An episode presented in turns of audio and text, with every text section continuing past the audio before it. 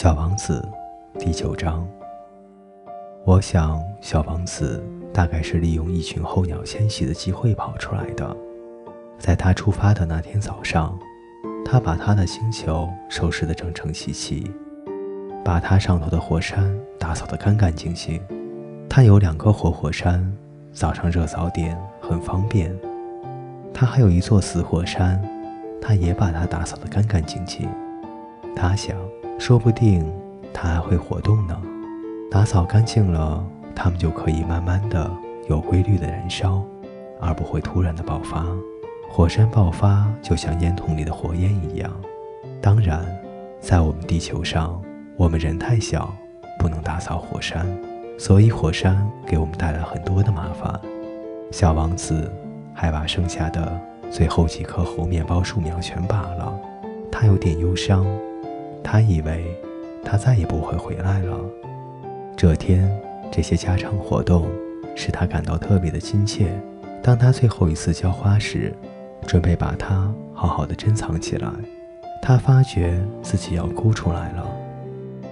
再见了，他对花儿说道。可是花儿没有回答他。再见了，他又说了一遍。花儿咳嗽了一阵，但并不是由于感冒。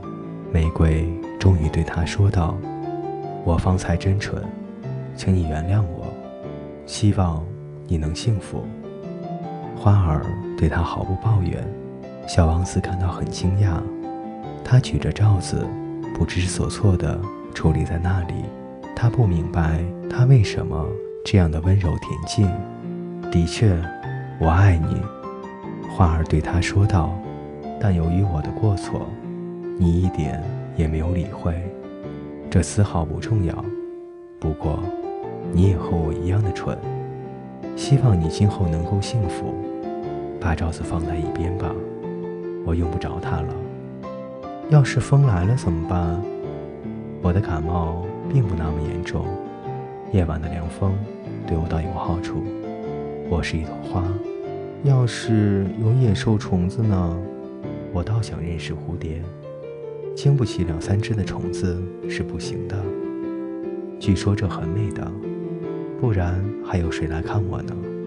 你就要到远处去了。至于说大动物，我并不害怕，我有爪子。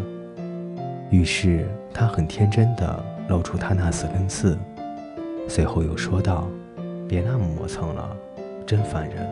你既然决定了离开这儿，那么……”快走吧。他是怕小王子看见他在哭。他是一朵非常骄傲的花。小王子第九章播讲完毕。